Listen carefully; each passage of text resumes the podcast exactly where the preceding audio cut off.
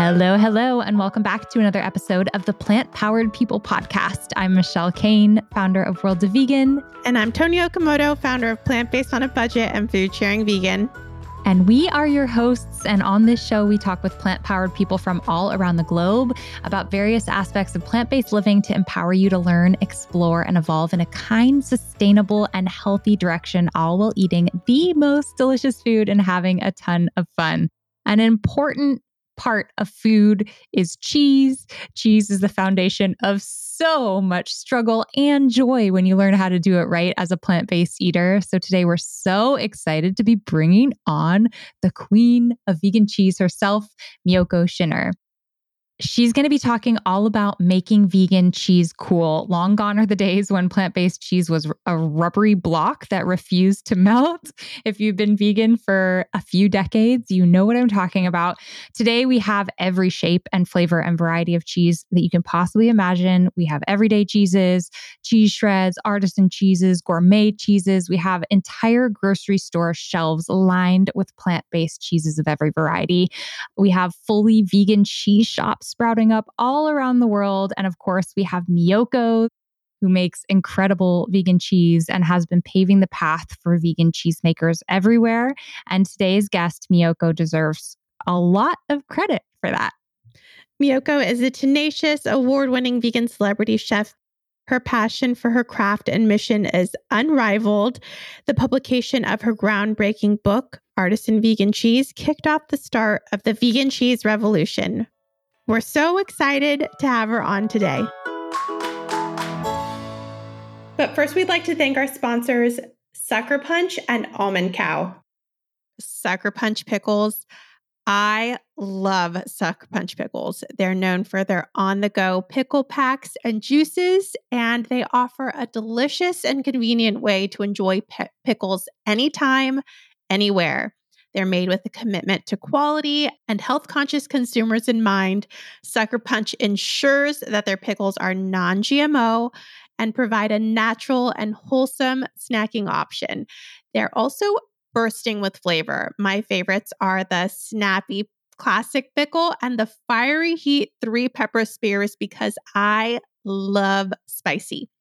You can enjoy them in your vegan burgers. You can put them in a sandwich, on your vegan hot dogs. I straight up eat them out of the jar. They're that good. To explore their range of products and learn more about Sucker Punch, visit get sucker punch dot com, G E T S U C K E R P U N C H dot com. We'd also love to give a big thank you to our next sponsor, Almond Cow. I got an Almond Cow plant milk machine several years ago, and I absolutely love it. It is the easiest way to make your own plant milk, your own nut milk or oat milk right at home, and it takes almost no time. All you need to do or add, is add in some raw nuts or oats. Um, you can add a little sweetener if you want, maybe some dates, maple syrup, a little vanilla extract for flavor if you'd like, add water, and you're done. Really, just nuts, water, press the button, and in one minute, you have delicious homemade plant milk. It's so simple. It's a great budget-friendly hack because at the store, you're going to pay three dollars and fifty cents to five dollars for a carton of milk. You're paying for ninety-seven percent water and a big non-recyclable container. So Almond Cow makes it possible to have zero waste milk or at least reduce your waste, to be saving money over time, and it's just so makes it so simple. Plus, it takes away any preservatives or other stuff that shows up in store-bought milk. So check out Almond Cow. You can find them at almond cow dot co. They also have awesome social channels you can check out. We really love the Almond Cow. Hi, Miyoko. Welcome to the Plant Powered People Podcast. It is so exciting to chat with you today. Michelle and I are huge fans. Well, hi, Toni. I'm Michelle. It's so nice to, to chat with you guys again. It's pretty amazing how much you've accomplished. You have a really fascinating history that led you to basically completely revolutionizing the plant-based cheese landscape. But we'd love to start at the very, very beginning. Can you paint a picture for us of like what your childhood and upbringing looked like, specifically regarding food? Oh my gosh, um, absolutely. Um, well, my childhood, I was born in Japan, and Uh, I lived I ate a very, very traditional Japanese diet out in the countryside, right next to the rice paddies in Japan. And I still remember the very first time I had ice cream. My mother got me all dressed up. We got in a taxi. Uh, I knew we were going somewhere special. We went to this fancy restaurant in a department store, and we sat there at this empty table, and the waiter brought out two parfait glasses with two perfect scoops of vanilla ice cream. And that was my first introduction to ice cream. And I thought I had been transported. I thought this was in, I was, it was this magical food. I could not believe it. I still remember savoring every single bite of that perfect scoop of ice cream. Um, you know, otherwise I ate rice and miso soup and, and fish and vegetables and just very traditional Japanese foods. Um, in Japan, a snack for a kid was a roasted sweet potato. So, you know, we had a the sweet potato seller that would come around the neighborhood uh, with his coal-laden cart of these smoky roasted sweet potatoes that were so wonderful. So it was like the ice cream truck, except for it was a sweet potato man. Um, and so it was just a very, very different approach to food. And then we moved to the United States when I was young. Um, I was about seven years old. And, uh, you know, we, my mother was trying to learn how to cook American food and trying to uh, Americanize things, but I was still eating fried rice and onigiri and, and, you know, taking food like that to school with me. And, and the kids were all like fascinated, wondering why I wasn't eating sandwiches or whatever. Um, and I remember the very first time I had pizza, and that was also a really special occasion because I was probably about eight years old or so. And went to a party, and I thought, oh my God, this is the moment I'm going to become a true American because I'm going to eat this American food I've never had before, and everything's going to be different after this. And I thought it was the most disgusting thing I'd ever tasted. Um, and I could not believe that people were like, you know, crazy about pizza because for me, having a very clean Japanese low-fat sort of palate, eating something that oily and just, I don't know, it was just mucousy and kind of gross, actually. So that was kind of how I grew up. Um, and then by the time I was twelve, I decided to become a, a, a vegetarian. So my actual contact with meat was really only like four or five years because I didn't eat much of it in Japan. And and uh, so, you know, there's just a lot of um, types of meat that I've just never eaten in my life. Um, and I did learn to, to love cheese because as a vegetarian, I thought that was how I had to get my protein. Um, and I did become a huge cheese aficionado, which kind of, you know, uh, explains a lot about what I did later in life. Oh, wow. I especially love the sweet potato cart. What I would give for my toddler to have that experience growing up rather than an ice cream truck, which we just call the music truck so that we don't have to, uh, you know, pretend the ice cream is driving by every second. But that is, that is so cool. And you ended up developing quite a palate for for all kinds of food, but especially it seems you took an interest in gourmet food. You wrote so many cookbooks, which I'm sure most people know about, but a lot of people listening are maybe newer in the plant-based space and they know you for your cheese. They know you for Miyoko's that they see in the store. And it's so cool, all of the things that you did leading up to that, all of your different cookbooks. You wrote a whole cookbook on vegan Jap- Japanese cooking and the homemade vegan pantry and more. Can you talk a little bit about your journey with food and in plant-based eating and some of the cool things that you did along the way leading up uh, to the pre-Miyoko's founding? Yeah, thank you for asking. Well, you know, in my mid-twenties, after college, I went back to Japan and uh, I wanted to sort of get back in touch with my roots and felt it was so important to move back there.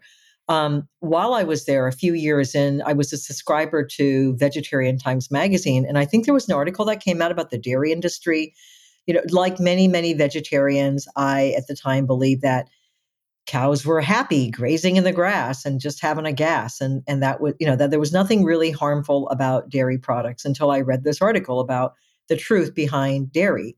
And I made a decision then that I would discontinue eating dairy and I would become a vegan. Um, that was, a, you know, just something that sort of that was unheard of in Japan at the time.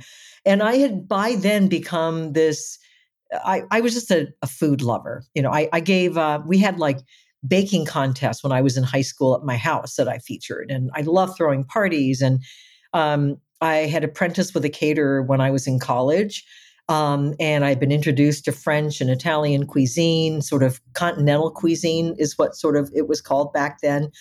Um, and I had started to read and study all these uh, French cookbooks and just became enamored, especially with French cuisine. I thought that was the penultimate uh, cuisine of the world. Um, and in Japan, uh, unbeknownst to a lot of people, Tokyo has more Michelin-starred restaurants than all of France. And just within walking distance of my house, there were probably four or five French restaurants and bakeries. So I was frequently dining at them, eating whatever I could that was, you know, vegetarian, um, not not animal products, but, you know, I would I would opt for things that could be that were very cheese-centric. Um, and I just developed very, very rich taste buds. Um, for me, in fr- um, when I was in college, I had these these cheese and wine parties in my dorm room every Friday night. Uh, I would buy all these fancy cheeses and introduce people who back in the nineteen seventies were still eating, you know, Kraft singles. And and I was the kind that was eating Limburger and Brie and Camembert and Cambozola and all of these sort of fancy cheeses.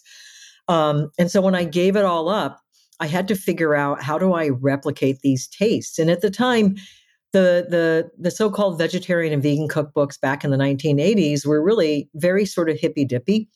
Um, and they focused on, you know, I don't know, lentil loaf and, and tofu this and tofu that. So I wanted to see if there was a way to really bring some of that richness to vegan food and to really show people that you could eat this way. So I started having these dinner parties. I thought I would embark on this crusade to really sort of reinvent French and Italian cuisine, uh, but do it with vegan ingredients. And so I embarked on this uh, this Friday night dinner series. And I started inviting people to my house every Friday night for a twelve course dinner. Um, it was a tasting menu uh, back before there was a word for tasting menu. Um, and um, it, and I just started experimenting. Um, this is what I did. I I was just so passionate about, you know, how do I recreate these rich flavors?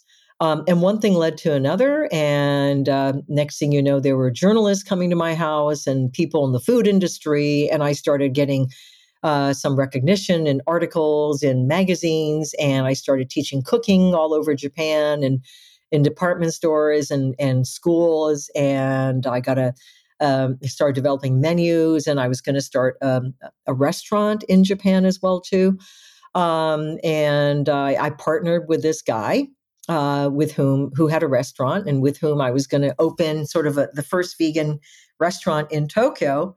Um, and that, um, just to bring this story to a close rather quickly, turned out to be sort of a, a nightmarish situation because um, he was connected to the Japanese Yakuza, which is like the mafia of Japan. Um, and my life uh, really got very ugly for a Uh, a few months, and that is when I left Japan and came back to the United States. Wow. I there's even so much there that is is new to me. And while that sounds extremely traumatizing, um, what a gift the United States got when you when you came here to ch- to share your foodie magic, your cheese magic with the world. So Food, cheese is obviously a huge pain point for people. Like we've all heard people say, oh, I'd love to go vegan, but I could never give up cheese, right? So go vegan, but don't give up cheese. That used to be the thing because at the time, a decade plus, two decades ago, there really wasn't vegan cheese on the table. There wasn't vegan cheese in grocery stores. And when it first started coming to the table, it definitely was not artisan or gourmet style cheese. It was sh- cheese shreds that that you work a little bit hard to melt onto your pizza. Right. Um, so how did that path go? Like there was, there's been so much change and innovation over the past decade that it almost is mind blowing from the consumer, from my perspective, from consumer se- perspective. How did this change happen so much? And you were like at the root of it, like developing the restaurant, the recipes, and then forming a whole like entity around it. Can you share a little bit about that process for you? Yeah, you know, I think that was also a twenty year history because it started in the nineteen nineties when I moved back to the United States and I opened a restaurant. Um, and there I tried to make dishes that you know, had some cheese in it. We actually had a cheese platter uh, that was made out of fermented tofu, actually. And I had an oat cheese, actually, that an oat mozzarella that um, on top of a seitan parmigiana. Um, and so I was trying to make these rudimentary cheeses. Um, and I was trying to figure out, like, so tofu is often called soy cheese. And I couldn't figure out, okay, well, you make, and I knew how to make tofu. And tofu is made in a very similar way to dairy cheese, except it's missing the fermentation process. So in uh, dairy cheese, what you do is you you take an enzyme, which is typically animal rennet, but they also have vegetable rennet now, and you add that to milk, which coagulates the proteins and separates the curds from the whey. Um, and then there's also a lactic acid bacteria that's added to it that starts the fermentation process, drops the pH, and turns it from a sweet milk into something that's a little bit, you know, cheesier, that's more acidic. Um, and tofu is made in a very similar way. You add an enzyme to soy milk, which coagulates the soy proteins, and then the curds are separated from the whey, and the curds are pressed just like in cheese making, and you make tofu. The, what's absent there is uh, lactic acid bacteria that ferments the, the tofu. And so I was trying to figure out, okay, well, if you can make cheese with dairy milk, like this was like a question in my mind that just like literally was stewing for years and years and years. And I kept trying to replicate it in some ways with soy, and I just wasn't successful. Um, at the time, I, I just I didn't really understand enough about fermentation. I didn't know how to actually ferment the soy milk. I didn't know where to where those cultures came from, um, and so I would always just end up with with tofu, and then I would add lemon juice to it or something like that, and it just didn't quite work. So I started making cheese out of yogurt. Um, I think this was probably around, I don't know, ni- the late nineteen nineties, uh, early two thousands. I can't remember. I had another natural food company at the time, actually making uh, meat alternatives at a time, you know, before that was cool. Um, and I was a competitor to Tofurky back then. So cheese was not my primary focus, although I did have a non-dairy whip topping at the time called Hip Whip. And the tagline was, "Is cooler than cool." Um, so I was sort of getting into, yeah, the non-dairy space at the time, but but no, I wasn't making cheese commercially. Um, so then in the two thousands, I believe, uh, the raw food movement was sort of getting started, and there were raw foodists that were making so-called nut cheese, but they were just sort of like nut pastes and, you know, not really fermented. They weren't, but they were onto something, and I could feel it. And I thought, okay, what if I... instead of just using soy, what if I use nut milk uh, or or legume milk or other things, and uh, could ferment it?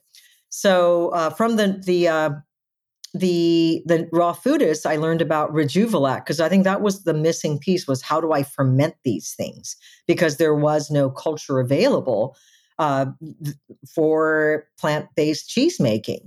So I was able to use Rejuvelac, which is a probiotic beverage, to uh, ferment all sorts of milks, whether it was cashews or almonds or oat milk or legume milk. And I just started playing around with all the possibilities. So I was doing this all throughout the two thousands.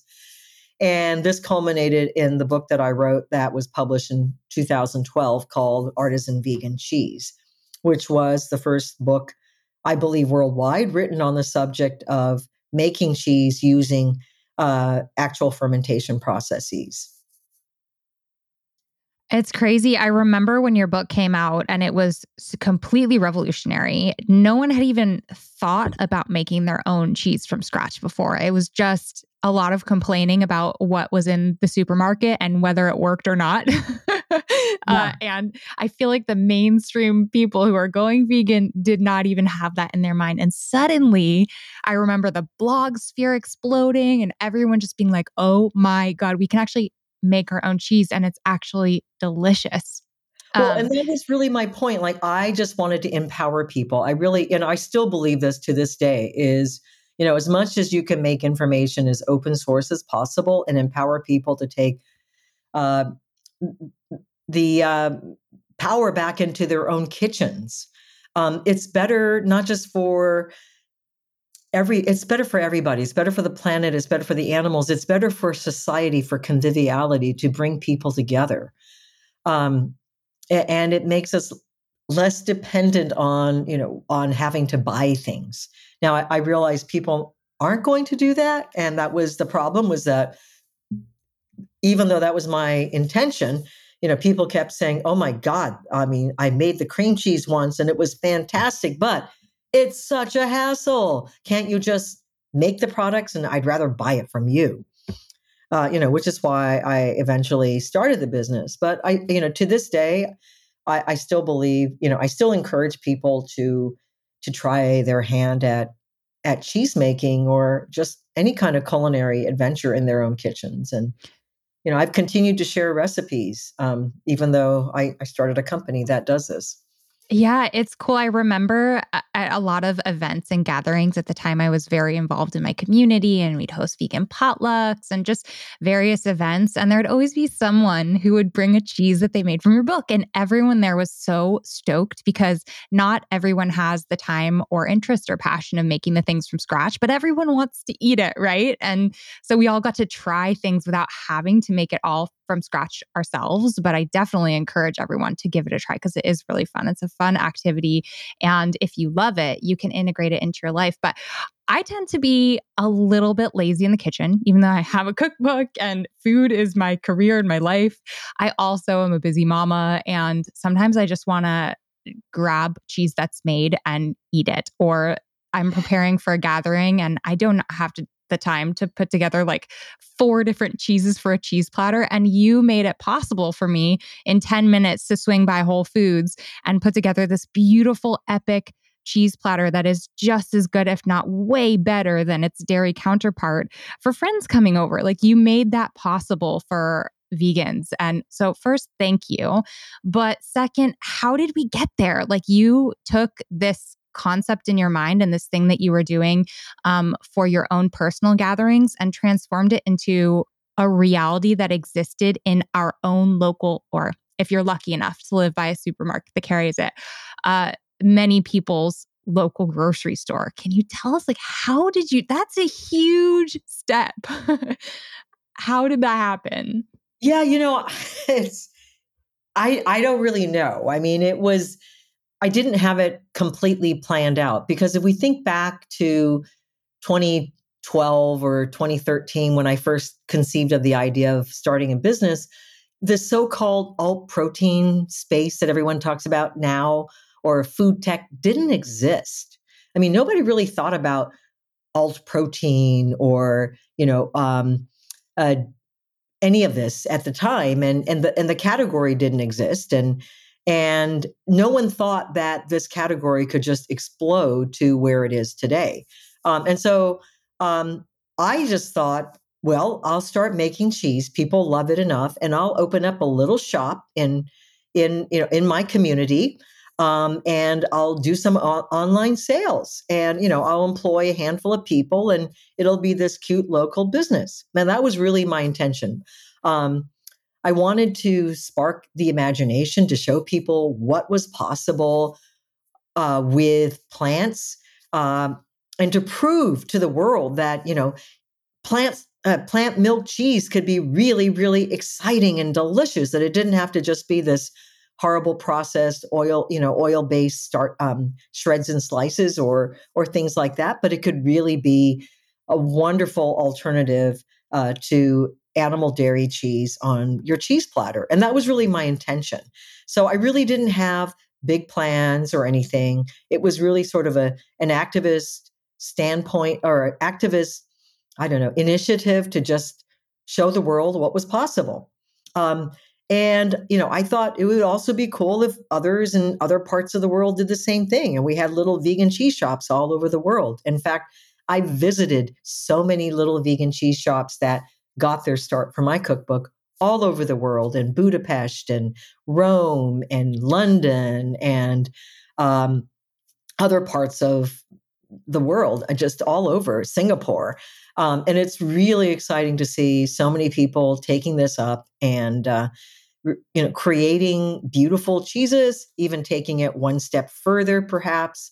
Um, I'm that's probably the most satisfying thing for me, is to know that I've inspired a lot of people, um, and, you know, given them the idea that they too can start something uh, that empowers them. Um, but anyway, so I started this little enterprise in Fairfax, California.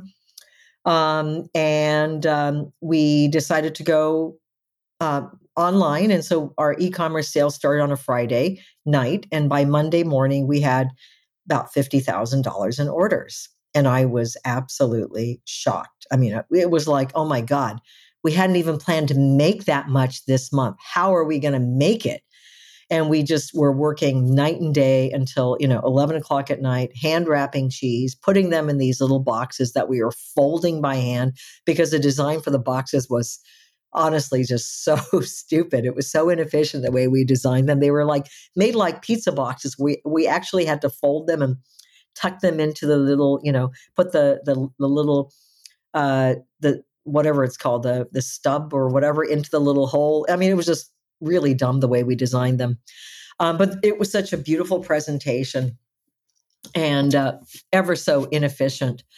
Um, but it, that was that was co- sort of how it got started. And then within a few months, um, we landed uh, accounts at Whole Foods in NorCal. And uh, I realized that I needed to shift the business model at that point. And the little retail shop never opened up. It turned into the e-commerce uh, warehouse. and, uh, yeah, within a year we were at Whole Foods nationwide and in uh, a few thousand stores. And it just, the company, the business just went in a completely different tra- trajectory from, you know, how I envisioned it originally. That is amazing. Huge congratulations. Michelle and I had the privilege of visiting the Fairfax location, and it was I, I thought it was extremely impressive. And to know that you have since scaled up and are reaching way, way, way, way, many, many, many more people uh, than you were at that time. And at that time, I remember Michelle and I leaving being like, oh my gosh, this is changing the world right now. Uh, it's, it's so impressive. And we're really proud of all of the hard work that you've put into it. I imagine in those times where you are seeing those numbers come in, it's both simultaneously really exciting, but also like, what am I going to do? How am I going to make all of this food for people who want it right now? Uh, so I imagine that was also stressful. Oh my God, it was. I, and I remember your visit. Um, and, you know, when I think about it, it was it was pretty funny because the whole facility was about four thousand square feet divided between the production area, offices, and what was going to be the little retail shop. Um, our so-called finished goods storage, our refrigeration consisted of four shipping containers out in the back, and our conference table was a picnic table out in the parking lot. Um, and, uh, you know, as we grew, uh, we had no room for the coconut oil that we had to, you know, they came in drums and we had to um, to melt them before we could use them. And the only place we could do that was in the office. So every single desk was surrounded by two or three coconut oil drums that were plugged into the outlets by the desks. And in order to get from one end of the office to the other, we had to like navigate our way around all these uh, coconut oil drums. It was, when I think about it now, it was it was absolutely hilarious that we were able to, you know, get started in that facility. Um, but, you know, that's just, you're like, when you start out like that without a solid plan, you're kind of like inventing things on the fly. Whereas the environment is so different today. Today, when somebody plans a business like this um, in the so-called alt protein space, there's so much planning that goes into it. Um, and, you know, from pre-revenue, before they even sell anything, they go out and raise a ton of money so that Uh, they've got runway, they, and they they plan and plan and plan for years before they even actually launch any products. Um, so it's a completely different game today than it was uh, back then when we were sort of like really just creating the category.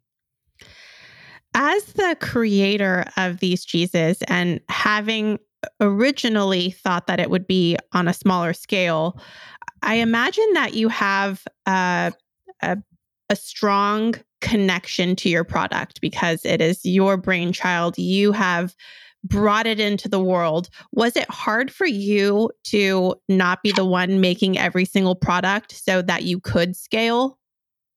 Are you talking about in terms of like actual hands-on things? Yes. Mm-hmm. Um, you know, I mean, at some point you just get tired of like washing the dishes and scrubbing the floor and, you know, making every single bag, bad, uh, single batch of cheese. So not really. I mean, I can't say that it was, it was super hard, but there were so many other facets of the business that I had to learn in order to, to do that. Um, you know, having had a restaurant before, uh, having a, and also having had another production company, you know, natural foods company before we were making products. Um, I already knew that at some point you had to graduate from the kitchen to uh, sort of a management role. So I, I was okay with that. I wanted to be the the creative brain behind it in terms of, you know, continuing to innovate and create new products. But I didn't want to be the one like, you know, making batch after batch after batch of cheese every single day, because that does wear on you after a while. I imagine so. Okay, so you told us some major successes that you have had, uh, especially reaching the scale you have. And within one year of signing a contract with Whole Foods um, locally in Northern California, going nationwide, that's huge. What are some other successes that you've experienced? Um. Others, well, okay. Um, if, I guess in terms of business, I guess it's really just uh, figuring out the technology of how to commercialize and scale this product. Uh, because historically, no one had ever made large batches of a fermented cashew-based cheese before.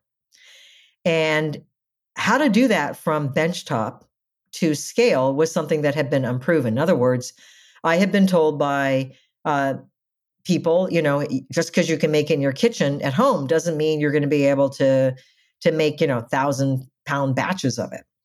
Um, it. It's not going to work. And in fact, um, after we designed our second facility, where we were in fact making one thousand kilogram batches of product, it didn't work. Uh, we found that the cheeses came out like soup and they never actually coagulated. So we really had to figure out, okay, what is going on? What is the science behind this? I didn't have food scientists at the time. And even food scientists, I have learned, uh, come to work having learned what they've learned in school. And that's what they bring with them. And they don't necessarily know anything about what they haven't discovered before or learned before. Um, and so they're on the same learning curve as you are. Um, and so it took a long time for me to sort of figure out, okay, how do I fix this? And one of the phenomenon that we saw early on was we had all these, um, we had this aging room in Fairfax and we had, and you visited that, and we had, you know, I don't know, hundreds and hundreds and hundreds, probably maybe a couple thousand wheels, maybe more. Yeah, I guess it was thousands of wheels in the, this aging room. And all of a sudden, uh, three or four months after we opened this facility, we found this sort of white powder on the walls of the aging room. And we saw that this galvanized steel we had in there was corroding and was getting rusty, and we couldn't figure out what was going on. And, um, you know, I talked to, I actually called up some cheesemakers. I called up some consultants. I even called uh, a, like a food science lab, and nobody, nobody knew what was going on.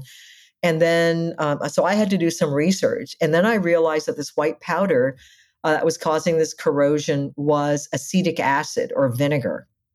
And so we realized then that the fermentation of large amounts of cashews was creating acetic acid, in releasing acetic acid in the atmosphere that was corroding the metal. I mean, who would have thunk that? So, you know, these are the kind of things like we, I felt like we were sort of writing the book on what happens, because there's two thousand years of history or more of of of of learning on about how to make dairy, um, animal dairy cheese. And so everyone knows the science of what happens when you do this, that, or the other thing, but no one knows the science of what happens when you ferment vast amounts of plant milk products. Um, so we're just in the early learnings of that right now. And so it's not just cashews. I mean, if you make cheese out of, let's say, legumes and ferment it, or if you do it out of oats, or if you do it out of, you know, other seeds, something different can happen. And we just don't really know what happens to the proteins, what happens to the fats as they age or as they break down. Do they break down? What sort of flavors do they release during fermentation, during a long aging period? We're just at the nascency of all of this, just learning the science behind all of this. And because every single milk, plant milk, has different uh, amounts of protein, starches, and fats, and different types of proteins, fats, and starches, every single fermentation of these things will be different, will react differently, produce different microbes and flavors. And I mean, it's it's exciting and it's overwhelming at the same time. It's crazy. It reminds me of my visit to my first visit to a farmed animal sanctuary where they were telling us about how in the veterinary medicine space, they've never experienced or learned how to treat aging farmed animals. Because usually on farms, pigs and animals are killed when they're very young um, for meat. And so as they have these animals that are living out their lives finally in peace and freedom, it's a whole industry that has to be learned and understood. The whole science of veterinary medicine for aging farmed animals is a new space that they have to start and learn from scratch. And no, it's so, yeah. yeah. No, absolutely. And I have firsthand experience with that because of Rancho Compasión, our farmed animal sanctuary. And I can tell you stories of all of these animals that we have who've had conditions, illnesses, injuries. And uh, the veterinarians say, I've never seen this before. This is really bizarre. Never yeah. seen this before. Well, it's so cool that you are paving the road for hopefully, you know, countless generations in the future for this to be understood and normalized, and like we'll know how to use plants the way that we've learned how to use animals and animal products for so long before this. Um, one of the other, speaking of just successes that Miyoko's had, that's uh, like you run your business differently from most businesses. And so we come across things like legal battles over the words butter and dairy. And a lot of companies might just say, okay, we'll use another word, moving on. But you have this deeper mission and care for advancing a cause of, of compassion and plant-based foods that leads you to integrate things into um, business that also help the world. Can you talk a little bit about that experience and what the issues were with different wordings and labelings on plant-based products and how Miyoko's um, kind of raised the bar on that in our society? Yeah, thank you for asking. Um, I should just start up by saying I believe that there is a moral obligation for businesses to think about, uh, to make mission uh, the foundation of what they're doing. Um, we're at a critical point in history where if we don't use our businesses as a form of activism, um, we may or may not survive as a species, um, ourselves or any other animal. So, um, You know, I felt it was very, very important when we got a letter from the state of California that said that we couldn't use the word butter, um, nor could we show the pic- uh, pictures of livestock on our website. We had a picture of a volunteer hugging a cow from our sanctuary, um, that I needed to stand up for our rights. Um, from the very beginning of the business um, in twenty fourteen, when I started the business, I was told by the state of California that I couldn't use the word cheese. And so at the very last minute, we had to change our packaging. Um, I didn't have any clout at the time. And instead of putting the word cheese on our package, we used the word cultured nut product. And I'm sure you remember that. And it sort of became a joke, an inside joke among vegans. It's like, you know, hey, where's the cultured nut product? Ha ha. But um, by the time that we got this letter from the state of California, we were larger. And I already knew at that point that we were not the first company to get a letter like that, that there were many other uh, plant-based companies in California that had gotten similar letters and they had just complied with the state. And I realized that someone had to stand up for the industry. Um, so we partnered with A L D F, um, the Animal Legal Defense Fund, um, and we sued the state of California on violating our First Amendment rights to free speech. And in a landmark uh, victory ruling last year in uh, summer of twenty twenty-one, um, we won. Um, and we won the right to use the word butter on our package. which set a precedent, I believe, for the industry, because California is the largest dairy state in the country. It's something that a lot of people don't realize. So it was really important for us to win that battle here in California and not somewhere else, even though we had had a class action lawsuit against us in New York State, uh, as well as um, an issue in Wisconsin where regulators actually started going into stores like Whole Foods and pulling our products off of shelves because of purported customer complaints or consumer complaints, which turned out to be uh, after we uh, um, had to get a lawyer and we had to uh, demand to see, uh, you know, uh, under the Public Information Act, uh, the actual consumer complaints and uh, to the state of Wisconsin. And it turned out that they were there were there were a whopping two. And one was from the dairy lobby, and the other one from was from a, a magazine called Milkweed Magazine, um, which was absurd. And so anyway, that story got press, and I think it was like Bloomberg or something. And that resulted in actual complaints from real customers, consumers saying, hey, why can't we buy Miyoko's anymore? And Wisconsin basically just dropped it, and we were able to uh, get our products back on short, store shelves. So Um, but, you know, the real battle had to be won in the biggest dairy state of all, California. Well, it's it's pretty incredible because you were a fast-growing company with a lot on your plate already, developing an entire new industry of food. And on top of that, you're having to take, I presume, a lot of time and spend presumably a lot of money on lawyers trying to fight this battle for a bigger picture. And it is so heartwarming that the outcome was so positive and just um, changed the landscape for the future of plant-based cheeses and other plant-based dairy products. So thank you for doing that and for all the work that you put in. And I love how you said being a mission-driven company is so important for everyone. Um, we love Businesses for Good. Tony's husband actually hosts the Business for Good podcast. One program I would like to speak about is um, we. Uh, I formed a collaboration, uh, Rancho Compasión, the farmed animal sanctuary that I founded here in uh, in in the Bay Area.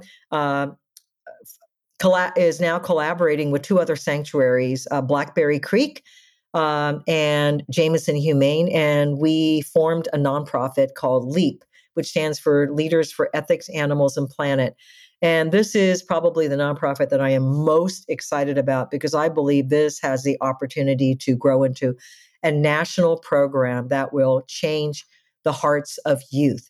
Uh, most of you are probably familiar with four H and F F A, Future Farmers of America, which are agricultural programs nationwide that reaches literally millions of, of students every single year and engages them in agricultural projects where uh, students, um, for the most part, raise an animal and then they take the animal uh, to the county fair to parade it around, and then the animal is auctioned off for slaughter. Uh, what happens in these programs oftentimes is that the students become very attached to their animals and don't want to part with them, don't want to auction them off. And those that don't are often uh, ridiculed, shunned, or kicked out of these programs. Um, all of our sanctuaries have animals from students uh, that went through four H or F F A and at the end decided that they couldn't part with their animals. They didn't want to kill them and uh, rather um, uh, found homes for them at sanctuaries. We have three animals at Rancho Compasión that came from F F A or four H, uh, and so does Blackberry Creek and Jameson Humane.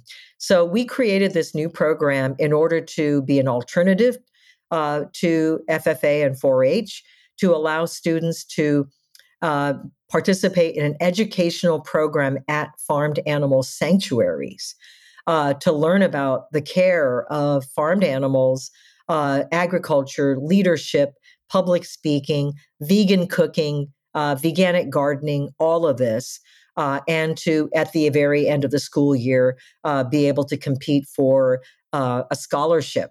Uh, because part of the reason these students participate in these programs like four H is because when they sell their animal, uh, the farmers or the ranchers who buy the animals pay much more than market rates for these animals so that students can have uh, money for, for college or continued education. So we want to be able to provide that incentive for students and the parents who are often pushing the financial motive. Um, and so this scholarship is going to be part of the package. Um, and we're, we are currently fundraising. Um, you can check out our website, leap for animals dot org. Um, I, I'm hoping right now uh, we started, uh, this is really exciting. We launched a pilot program at our three sanctuaries uh, last January. And by Uh, June, when the program ended, half, over half the kids had gone vegan. They were not vegan when they started. They had gone vegan by the time they ended. And in wow. September of this year, we um, expanded the program to three more sanctuaries. So we have the program running now at six sanctuaries in NorCal. Uh, and then next year, we're planning to expand to fifty across the country. Um, and be, for that reason, you know, we are fundraising. But we really do believe that it is important not just to change the product. I don't believe it's good enough to change what's sold in the supermarket. That's a great solution. But ultimately, we have to change hearts. And if we don't change hearts, we won't make permanent change. We have to change human perception towards animals uh, in order to stop the commodification of animals. And Generation Z is the best place to start because they are the leaders of tomorrow. That is incredible. I'm looking on the website right now, which looks like it's leap for animals dot org. I'm going to go make a small donation, and I encourage those listening to do the same if this is something that that matters to you. Um, I know it will make me feel good, and if we could all contribute a little bit, it will add up, and I cannot wait to see where this goes in the future too. It is, it's, it's so challenging to see the four H programs and like that be the option for students and the only option. So thank you for taking the initiative to do that on top of everything else that you have going on. Well, it's what motivates me and gets me up in the morning. And it's not just that, you know, I have met so many wonderful, compassionate people because of activism. And if we're not here to be activists, then we're sort of in the way. I mean, I encourage everyone to use their voice for the animals, to do what they can to speak up, to, to help out, to make change in the world, because it's activism that has changed the world, that has that helped us overcome most of the social injustices in the world to date. And it's activism that will continue to fight against social injustice. That's wonderful. I imagine tough. I, I, we do something on a much smaller scale with our with our blogs, but coming from an activist background, starting our blogs from uh, to address a serious issue is different than the motivation behind a lot of other blogs that exist today. And so when we get with bloggers who uh, wanted or had a passion project or had um, a goal to start a business from their home to raise their families and so that they can travel. Uh, while those are all great reasons, it's not common for an activist journey. And I imagine in the business world that you might feel similarly, where some people want to start a, a, a food tech startup for many different reasons, and many of those are not activist reasons. Do you feel that? Yeah, I just went to a conference uh, in Italy um, about the future of food. And to be perfectly honest, I was a little disappointed uh, to see so many people in the plant-based space that had started companies, whether it was mycelium or whatever. And at lunchtime, they're eating meat and dairy. Um, so while they're saying, yeah, we need to create these plant-based or whatever cell-based alternatives to save the world, they themselves aren't practicing what they preach. And I don't understand that. To me, it's, do they think it's just a cool science project or it's just a, an economic opportunity um, because everyone else is doing it? But um why is it that we're not practicing what we preach? Why are why is it we're not walking the talk? Um, and I encourage more people to do that. Um, and if you are vegan or and you've started a, a so-called plant-based com- company, then don't tiptoe around and and and and not use it for activist reasons. I mean, that is the way I look at it, because otherwise change is going to take a long time. I'm curious about running a business that's grown to the point that yours has. You probably have a lot of insight on this, but it kind of feels sometimes like the only hope for our world is if the things that are good for our world aligns with the things that are good for business. And sometimes you find that they really do. Just like when we align our eating habits to what's best for our planet and animals, it also benefits our health and we feel better and we have more energy and all of the things are good. It's a win-win across the board. I'm wondering how that feels within business. A lot of times, if I think about sustainability, for example, some packaging is just cheaper. It's, you're going to save a lot of money and you're going to have a competitive advantage, it might seem, if you're going the cheaper and the less sustainable routes, or if you're using um, animal products that you can source more cheaply than the plant products. Nuts can be really expensive. So have you seen... Um, Have you had to make a lot of business compromises or ethical compromises as you try to balance the two? Or have you noticed that sometimes they align in unexpected ways that you feel like other people can follow in that footprint and ultimately will move toward, like, naturally a direction of more alignment with ethics and business? Well, I would say, first of all, that today's consumer is very different from the consumer of fifty years ago. And they are looking for They are looking to be inspired by leadership, by people that have a moral backbone, that believe in something that is perhaps bigger than just, you know, hey, this is a great product.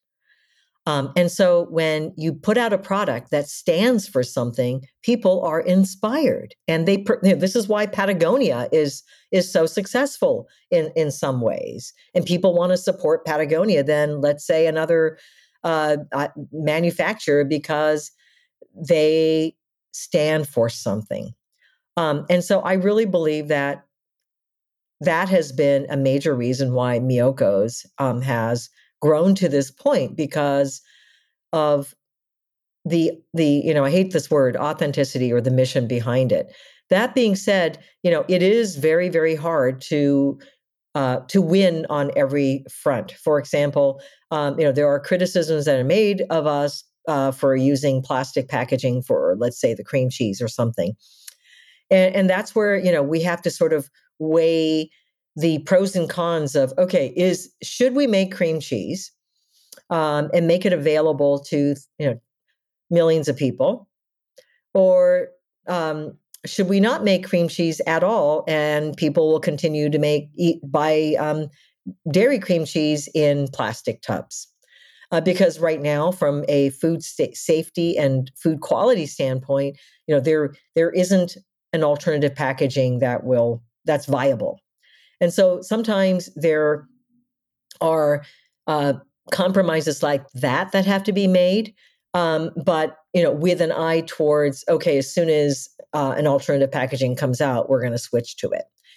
Um, so, you know, you you do have to weigh things, um, but the products have, in my opinion, you have to figure out what are the the, the moral principles and guidelines with which on upon which your you know your company is based, and how do you maintain that? How do you best manifest that Uh, throughout all the facets of the business? Well, you have accomplished so much, and I feel that it has been at a rapid pace too. And I can only imagine what the future holds for you. And thank you so much for all of the good work that you do in the world. Well, thank you, Toni. Thank you, Michelle. It's been fun to be on your show. What a fabulous conversation with Miyoko. Thank you, big time Miyoko, for being such a trailblazer in the vegan cheese space for so many decades. I love everything that you're working on. We recorded this episode a while ago, and so much has changed for Miyoko. Now she is focusing on building a plant-based school in Italy. How cool is that? She also has LEAP, her nonprofit organization, and Ra- Rancho Compasión, which I've been there. It's her sanctuary. It's amazing. If you want to stay up to date with all of the fun stuff she's got going on, it is very impactful and wonderful. Follow her on Instagram. We will be linking that in the show notes. You can also check out her cookbooks. We will link them all in the show notes over at plant powered podcast dot com. And when you're there, don't forget to subscribe so you can get our emails when we have new episodes come out and when we have other fun things to share with you, delicious recipes that we love and more to support you on your plant-powered journey. And again, you can subscribe by email there to our newsletter over at plant powered podcast dot com. And before we say goodbye in this episode, we want to once again remind you to check out our sponsors, Almond Cow and Sucker Punch. You can find Almond Cow plant milk makers at almond cow dot co and Sucker Punch pickles at get sucker punch dot com. Thank you so much for listening. We wish you the best day, lots of cheesiness in your future that's all plant-based and delicious. And we will talk to you in the next episode. Bye. Bye.